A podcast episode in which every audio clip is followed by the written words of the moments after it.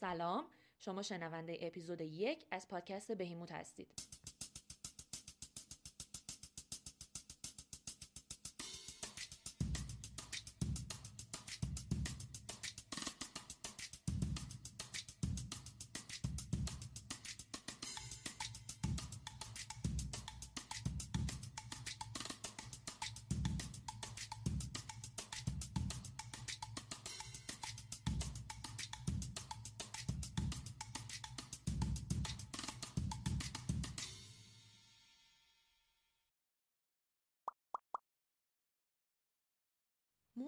اپیزود راجع به آزادیه ولی نه اون آزادی که متضادش میشه جبر.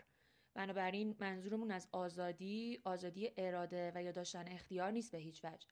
منظورمون آزادی مدنی و اجتماعیه. یا بهتر بگم نوع و حدود قدرتی که هم جامعه و هم حکومت می‌تونه نسبت به من و شما اعمال کنه. درباره این بحث خیلی کم صحبت شده در صورتی که به هیچ وجه اصلا یه پدیده جدید و نوظهور نیست. اما وجودش توی اغلب مسائل زمان ما کاملا موثره و مطمئنا در آینده یکی از اساسی ترین مسئله جوامع بشری میشه. چون که طی تکامل اجتماعی هر دفعه به شکل تازه‌ای خودشو نشون میده. کشمکش بین آزادی فرد و قدرت دولت یکی از صفتهای تاریخ قدیمه. زمان قدیم منظورشون از آزادی حفظ حقوق رعیت بود در مقابل ستمگری حکمران. توی تاریخ قدیم خود مردم قدرت حاکم رو از طرفی ضروری می‌دونستن و از طرفی هم خطرناک. ضروری بود به باور اونا چون که قدرت دولت یه وسیله بود برای مقابله با دشمن خارجی و خطرناک بود از طرفی چون که دولت از استفاده اون قدرت ضد مردم و رعیت خودش هم هیچ ابایی نداشت. از طرفی تا مردم می‌رفتن سراغ مطالباتشون از حکومت. با این حرف که ما در معرض خطر دائمی حمله دشمنمون هستیم مردم به رعایت و تبعیت مجبور می‌کردن. پس طبیعتا کسایی که اون زمان طرفدار ملت و آزادی بودن کل هدفشون ایجاد حد و حدود برای اقتدار حاکم بود.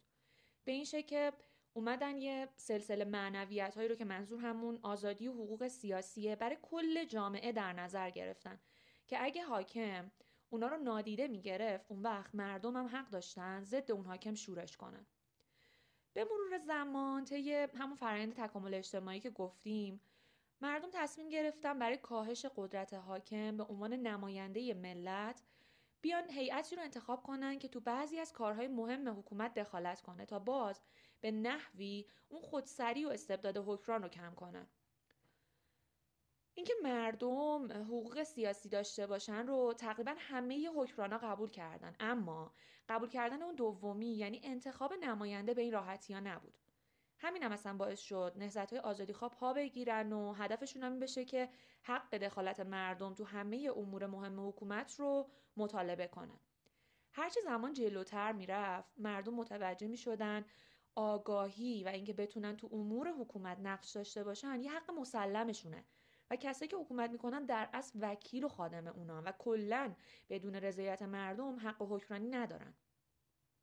همه آدما از اینکه بتونن نوع زیستشون رو خودشون انتخاب بکنن خیلی سود می‌برن تا اینکه زندگیشون تابع اون صلاحی باشه که دیگران برای اونا در نظر می‌گیرن.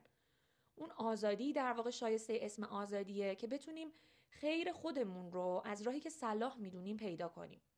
به یک شرط اونم این که دیگران رو از آزادیشون محروم نکنیم. برای نشون دادن رابطه بین آدم و آزادی یه بیان خیلی خیلی ساده توی تورات درباره ترد انسان اومده. طبق این افسانه ترد آغاز داستان بشر یه انتخاب بوده ولی از طرفی خیلی روی گناه آلود بودن این اولین عمل آزاد که رنجی رو هم در ادامه برای انسان به بار میاره تاکید می‌کنه. زن و مرد توی بهشت هماهنگ با طبیعت و همدیگه زندگی می‌کردن. یه آرامشی بر اونا حاکم بود و هیچ لزومی هم برای کار وجود نداشت. نه انتخابی وجود داره، نه آزادی و نه تفکری. خوردن میوه از درخت و تفکیک بین خوب و بد برای انسان ممنوعه اما انسان از فرمان خدا سرپیچی می‌کنه و از حالت هماهنگی با طبیعت بیرون میاد. از نظر نماینده قدرت یا کلیسا یا هر چی این عمل آدم گناه بوده ولی از نظر خود آدم این یعنی آغاز آزادی بشر. معنای نقض فرمان خدا در اینجا آزادی انسان از بند اجباره و انسان به یک مرتبه از هستی ناهوشیار که ویژگی زندگی قبل از زمینه بیرون میاد. این یعنی سرپیچی به عنوان یه عمل آزاد یعنی آغاز عقل. افسانه ادامه پیدا می‌کنه و خداوند بین مرد و زن و هر دوی اونها با طبیعت جنگ برقرار می‌کنه و این یعنی شروع فردیت. انسان با اولین امر آزاد و فرد شدن اولین قدم رو به سمت انسانیت برمیداره. این دقیقا با تعریف هانا آرنت که میگه آزادی یعنی توانایی آغاز کردن امر جدید و غیر منتظره کاملا مطابقت داره. نقطه محوری این افسانه رنجیه که از این انتخاب آدم به وجود میاد. به خاطر تفوق پیدا کردن بر طبیعت آدم نسبت به طبیعت و دیگران اوریان و شرم زده میشه. به عبارتی تنها و آزاد ولی کاملا ناتوان و مسترب این آزادی نورسیده بیشتر چیزی شبیه به یه نفرینه و لعنته ولی در واقع اون چیزی که به زندگی آدم یه کیفیتی خاص میده همین آزادی به ظاهر نفرین شده است. همین فردیته که باعث پرورش اون میشه. به قول اریک فروم همین ضعف طبیعی انسان شرط فرهنگ انسانه. حالا پیشنهاد می‌کنم فیلم ترومنشو رو ببینید چون که تمام این مطالب رو خیلی خوب به تصویر کشیده.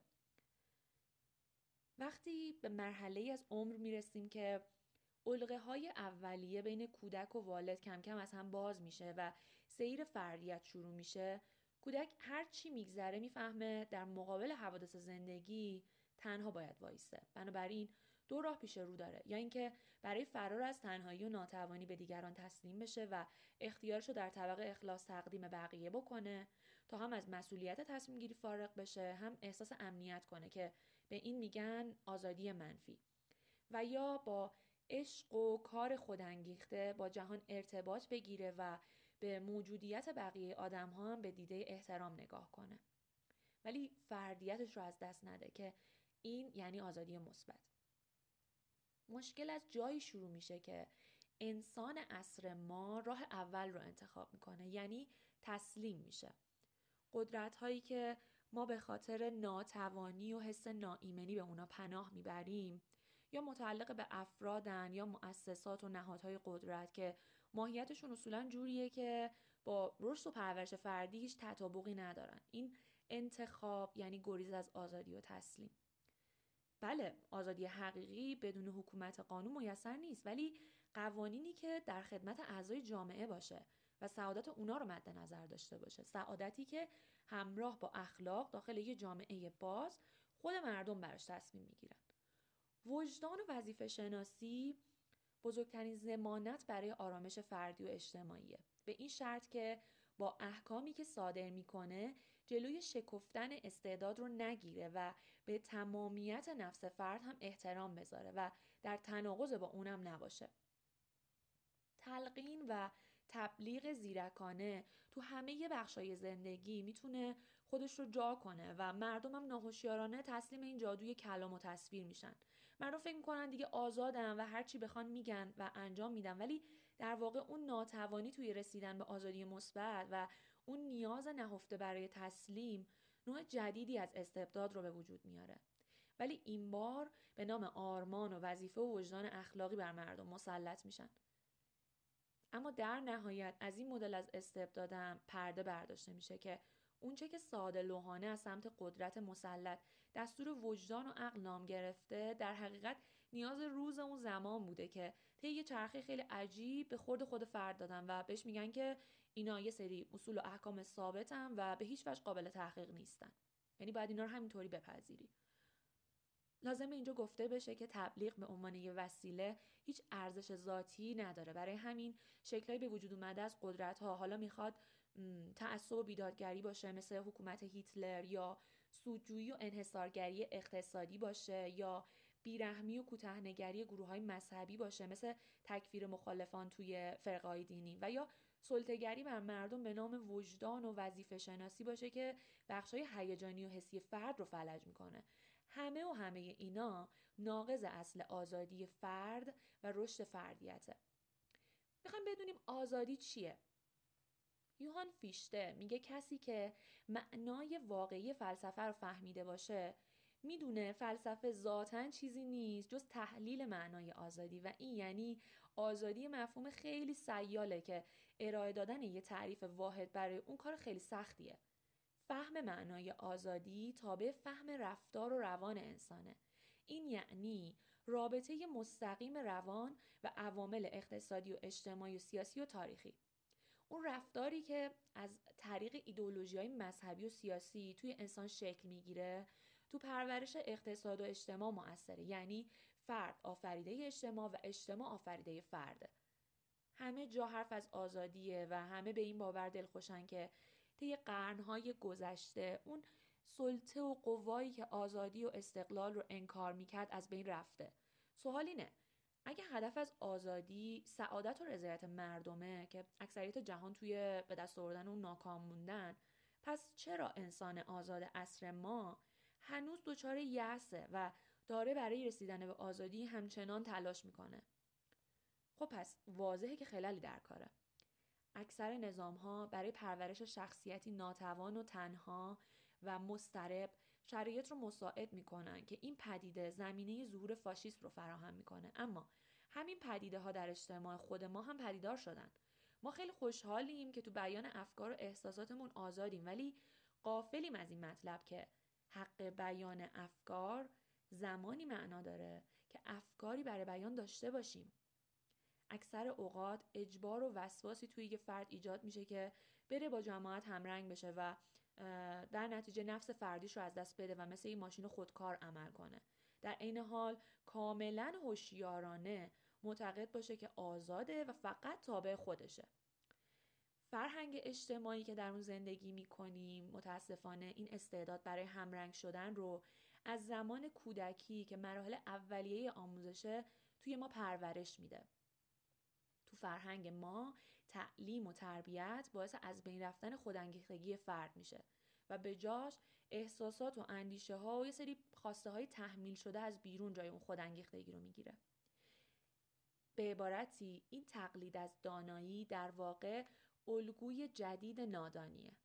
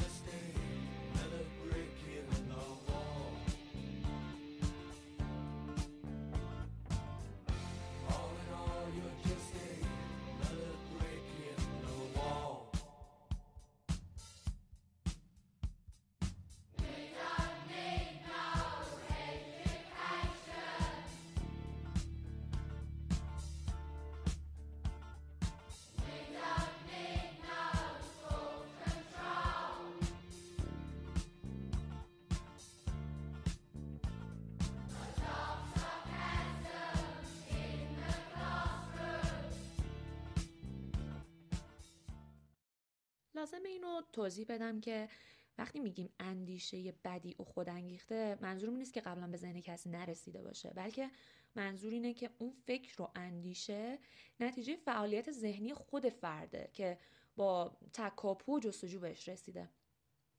با سوال پیش میاد که چرا انسان آزادیش رو میبخشه؟ چرا تسلیم راحت ترین کاریه که فرد می‌کنه؟ جواب اینه. چون اصولا فکر خودانگیخته کار سختیه پذیرش مسئولیت کار سختیه و ترس از تنهایی کار رو سختتر می‌کنه. مگه همیشه گفته نمیشه که هر کاری که انسان انجام میده به خاطر دفع ضرر و جلب منفعته؟ و مگه نگفتیم همه آدما از اینکه بتونن نوع زیستشون رو خودشون انتخاب کنن سود خیلی زیادی می‌برن؟ پس چی میشه که گاهی آدما مخالف اون عقل منطقی و سود واقعیشون عمل می‌کنن؟ فروید جواب این سوال رو داده. اونم این که کنش های فرد همیشه به خاطر یه رفتار منطقی هزینه فایده نیست بلکه نیروهای روانی وجود دارن که ایرشنال و آنکانشیسن یعنی غیر معقول و ناهوشیار که گاهی اون رو به سمت اهدافی می‌بره که مخالف سود فرده. نیاز به همبستگی با جهان یعنی در اومدن از اون تنهایی و رسیدن به مرحله فردیت یه سیر غیر قابل اجتناب تو رشد انسانه. ولی گاهی تو فرد یه جور جنبشی شکل می‌گیره یه جور دیالوگی برقرار میشه که از آزادی فرار کنه و اون رو دو دستی تقدیم قدرت حاکم کنه. پس فهمیدیم علت این وضع عوامل روانی غیر معقوله که اتفاقا تابع یه سری قوانین ثابته مثل همون اجتناب از تنهایی.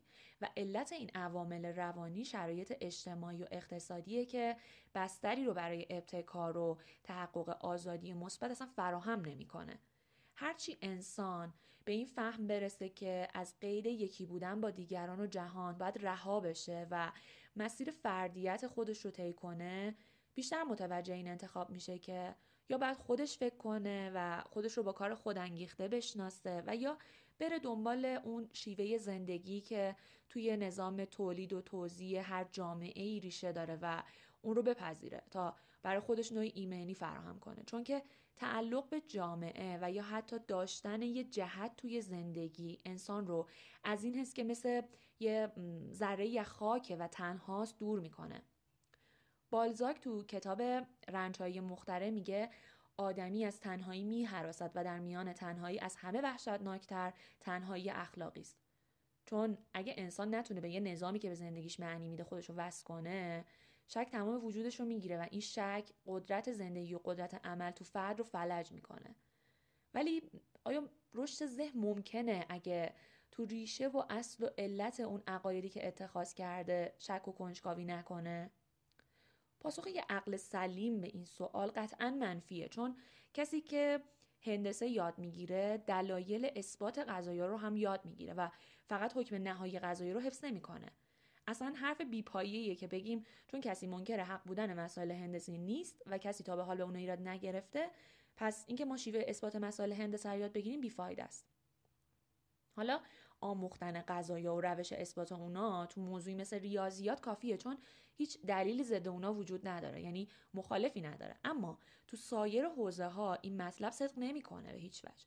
توی موضوعاتی مثل اخلاق و دین و سیاست و موضوعات اجتماعی اینکه فقط دلایلی برای دفاع خودمون داشته باشیم دلیل بر اثبات خودمون یا نظرمون نیست. چون یهو به خودمون میایم می‌بینیم سه چهارم دلایلی که برای دفاع خودمون استفاده کردیم دلایلیه که بر رد عقیده مخالفمون آوردیم بنابراین اتخاذ هر عقیده قبل از اینکه نتونسته باشیم برای خودمون اثباتش کنیم معلوم می‌کنه که اون عقیده رو کاملا ندونسته پذیرفتیم و یا مثل اکثر آدما اون عقیده رو اولویت کردیم برای خودمون چون که با تمایلاتمون موافق تره این یعنی 99 درصد آدمایی که با رسایی تمام در دفاع از عقایدشون حرف می‌زنن ممکنه اعتقاداتشون درست باشه و همون قدر ممکنه نباشه. دانش واقعی این وسط. نصیب کسایی میشه که دلایل متعارض هر دو طرف رو به دقت و بیطرفانه سنجیده باشن. همه کسایی که آزادی برای اونا یه مفهوم متعالیه بعد خودشون رو به این نظام فکری جوری عادت بدن که اگه برای اعتقادات حتی درست مخالفان قوی وجود نداشت این مخالفان رو در تصور خودشون به وجود بیارن و به اونا میدون بدن تا با قوی ترین دلایل از خودشون دفاع کنن. چون وقتی توی یه جامعه صحبت از آزادیه یعنی آزادی مخالفان وگرنه آزادی موافقان که اصلا معنی نداره. دشمنان آزادی بیان برای اینکه از اهمیت این مدل نظام فکری که گفتیم کم کنن میگن مردم نیازی ندارن همه چیزی که موافق یا مخالف نظر اوناست که داره مثلا از طرف حاکمان یا علمای دینی گفته میشه بدونن یا مثلا برای مردم عادی اصلا ضرورتی نداره که از استدلال حریف آگاهی پیدا کنن و همین که ما بتونیم به ایراداتی که مخالفان می‌گیرن ازمون جواب بدیم کافیه. فقط حمله بیدفاع نمونه کفایت می‌کنه. با چنین طرز تفکری کافیه مردم به پیشواهاشون اعتماد کنن. چون خود مردم هم می‌دونن که دانش کافی برای حل همه مشکلات رو ندارن و دلشون به این گرمه که کسایی هستن که آمادن همه مشکلات و ایرادات رو جواب بدن. به فرض که این نظر رو باور درست باشه. ولی یکی از نتایج این فرض اینه که مردم باید اطمینان اقلانی پیدا کنند که به همه ایراداتی که مخالفانشون می‌گیرن پاسخ داده بشه. ولی چطور ممکنه جواب داده بشه؟ اگه به اونچه که باید جواب بدن حتی اجازه طرح و بحث آزاد داده نشه. اگه آزادی بیان و عقاید وجود نداشته باشه بعد از مدتی نه تنها دلایل درستی عقاید درست هم فراموش میشه بلکه بعد از مدتی معنی واقعی این عقاید هم از ذهنها میره. به جای باز تولید اون عقاید درست یه سری قالبای سرد و بیجون باقی میمونه و روح و معنی فراموش میشه. شاهد این امر هم سرگذشت تمام مکاتب دینی و اخلاقیه. کسایی که به عقاید ایمان آورده بودن شاگرداشون لبریز بودن از شور و شوق زیاد. اما در نهایت بعد از برقرار شدن پیروزی عقیدهشون کم کم بحث درباره اساس اون عقیده کاهش پیدا می‌کنه و رفته رفته مسیر پیشرفتش متوقف میشه و رو به نابودی میره. یا به صورت یه باور مقبول در اومده که کسایی که به اون اعتقاد پیدا می‌کنن اون رو با جستجو به دست نیوردن بلکه اون رو به ارث بردن. به این نقطه در علوم سیاسی میگن آغاز انحطاط نیروی معنوی عقاید و به این تمایل که وقتی مطلبی دیگه مورد شک نیست فکر کردن درباره اون بیمعنیه هم میگن خواب عمیق عقاید قطعی شده که یکی از بزرگترین خطاهای بشره.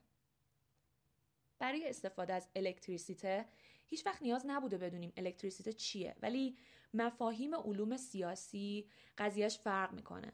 نمی‌تونیم توسعه داشته باشیم. اگه ندونیم توسعه چیه؟ بنابراین نمی‌تونیم آزادی داشته باشیم. اگه ندونیم آزادی چیه؟ آزادی چیه؟ آزادی که اینجا مورد نظر ماه آزادی مدرنه یعنی آزادی سیاسی به معنای امروزیش که ادبیات کهن تقریبا همه ملت ها از او خالیه. منظور از آزادی آزادی همراه با عدالته یعنی آزادی عادلانه. به عبارتی تنها چیزی که توانایی محدود کردن آزادی رو داره عدالته. هیچ مفهوم و حقیقت دیگه ای رو نمیشه در مقابل آزادی قرار داد مگر اینکه یه مفهوم عظیمتر، وسیعتر و مهمتری باشه مثل عدالت. بنابراین این ترکیبی که ارزشش رو داره برای به دست آوردنش هر کاری بکنیم آزادی عادلانه است. چون این ترکیب هم به آزادی وفاداره هم به عدالت. در کنار مفهوم آزادی همیشه از آفاتی که آزادی دارم صحبت میشه که مثلا میگن آزادی بیبندوباری جنسی میاره. لازمه در پاسخ به این حرف که میگن آزادی مفسده داره جمله ای رو بگیم و بگذریم. اگه شما توی یه جامعه بیبندوباری آزادی جنسی می‌بینید نباید اینو بذارید به حساب مفاسد آزادی. اینو باید بزنیم به حساب سیستم ارزشی اون جامعه. آزادی همیشه مقید و محدوده و هیچ کس با عقل سلیم در هیچ کجای این دنیا فتوا به بیحد و مرزی و بیبندوباری نداده. اما اینکه مرز آزادی رو کجا باید بدونیم یکی از بحثای همیشگی فیلسوفان سیاسی بوده. یه نکته ای اینجا مهمه اونم این که شیوه تأمین عدالت تو جامعه باید به چه نحوی باشه. یه سریا به آزادی بیشتر از عدالت اعتقاد دارن یه سریا به عدالت بیشتر از آزادی اهمیت میدن و این هر دوش یعنی حاضرن هر کدوم رو پای اون یکی فدا کنن قربانی کنن. سوسیالیسم و لیبرالیسم هر دوتاشون خواهان عدالتن. ولی سوسیالیسم معتقد عدالت باید به شیوه دیریژه و از بالا هدایت بشه و لیبرالیسم معتقد عدالت پیامد خودجوش آزادیه. لیبرالیسم به حدودی درست میگه اما توی عمل بیشتر نشون داده تونسته آزادی منفی رو فراهم کنه. یعنی آزادی از چیزی که حالا پایین تر راجبش توضیح میدیم. ولی چیزی که مهمه اینه که باید حواسمون باشه تا به اسم عدالت فضیلت های دیگر رو زیر پا نذارن چون که مجموع خوبی ها یعنی عدالت. نمیشه بگیم به خاطر عدالت دروغ میگیم یا شکنجه می‌کنیم اعتراف می‌گیریم پرونده درست می‌کنیم چنین و چنان می‌کنیم. یعنی یه سلسله فضیلت هایی رو می‌ذاریم زیر پا با این توجیه که قصدمون عدالته. دقیقا این شیوه حکومت های توتالیتره. یه جمله از لنین هست که میگه بالاخره وقتی می‌خوایم خاگینه درست کنیم باید چند تا تخم مرغ رو هم بشکنیم با همین استدلال خیلی از فضایل رو زیر پا گذاشت. عبدالکریم سروش نظریه‌ای داره به اسم زائد بودن عدالت. به این خاطر که میگه عدالت فضیلتی جدید و ارجح نیست به فضایل دیگه. جمع فضایل یعنی عدالت. پس مفهوم عدالت کلا اضافه و زائده. یعنی آزادی خودش تو دل عدالت جا داره و این یعنی جامعه غیر آزاد جامعه غیر عادلانه است. بنابراین عدالت تنها حد آزادیه اما با آزادی هیچ منافاتی نداره. آزادی توی یه تقسیم بندی کلان توسط آیزا برلین به دو نوع تقسیم میشه. آزادی منفی و آزادی مثبت. یا به نوعی دیگه آزادی از و آزادی برای. آزادی منفی یا آزادی از یعنی آزاد بودن از زنجیرها و مانعها و زورها.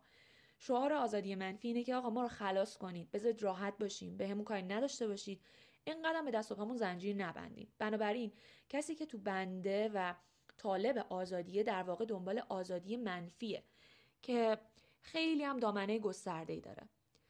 آزادی از زندان، آزادی از بیگانگان، آزادی از اربا و چه و چه و چه. به طور کلی هر انسانی که با مفهوم آزادی روبرو میشه تو درجه اول اون آزادی که می‌خواد آزادی ازه. حتی بیشتر کشورهایی که دنبال آزادی خواهی بودن مطالبهشون آزادی از بوده. حتی توی جمله استقلال آزادی جمهوری اسلامی بیشتر مردم منظورشون آزادی از شر حکومت موجود و ظلمهایی که می‌کرده بوده.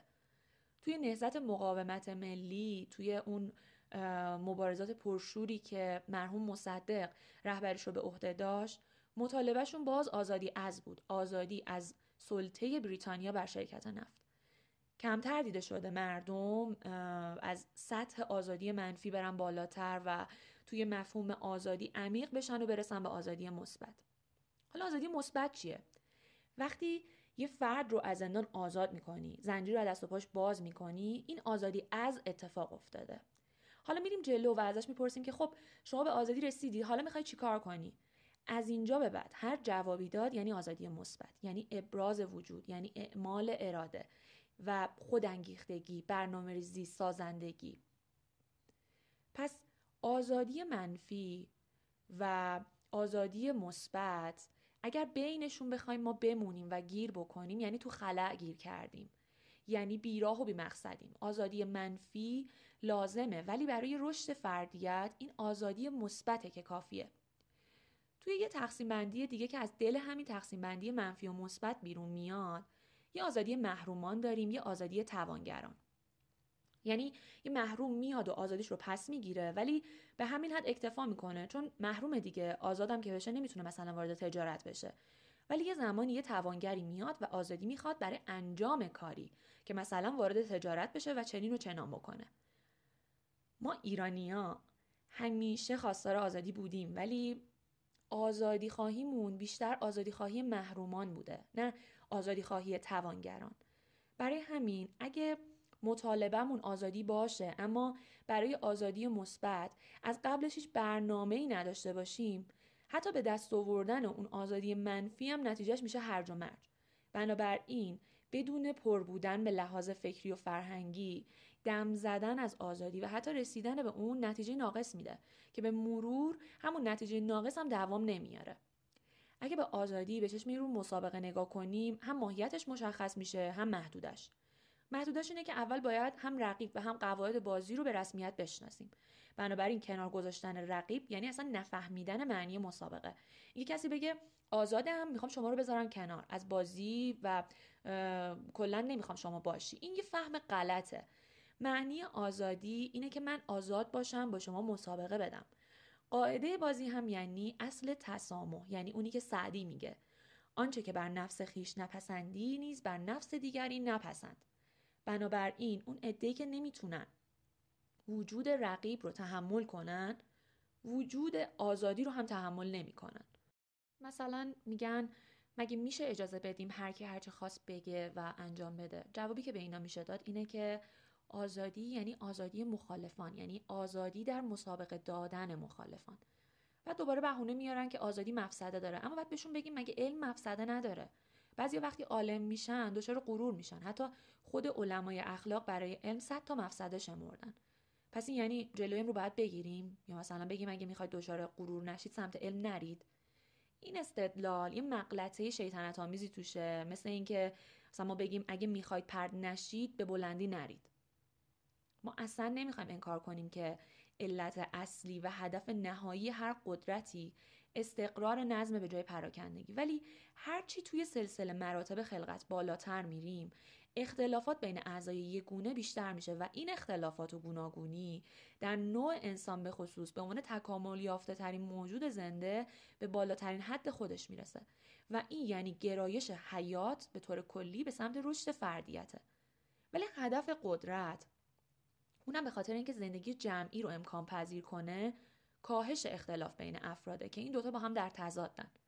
حرف اصلی اینه که تا وقتی قدرتی چه از دل سیاست و مذهب و اقتصاد بیرون اومده باشه چه به نام آرمان و وجدان اخلاقی تا زمانی که بدون انکار و نفی اختلافات بین افراد جامعه بتونه نظم رو عادلانه برقرار کنه معقوله و منطبق با اهداف فردی اعضای جامعه. ولی هر گونه انحراف از این راه مخل آزادی فرد برای رشده. در نهایت آزادی واقعی توی جوامع بشری اصلا بدون حکومت قانون ممکن نیست. ولی باید یادمون باشه اون قانون و اخلاق و عدالت همگی تا زمانی کاربرد دارن که در خدمت رشد فردیت انسان باشن. به امید آزادی.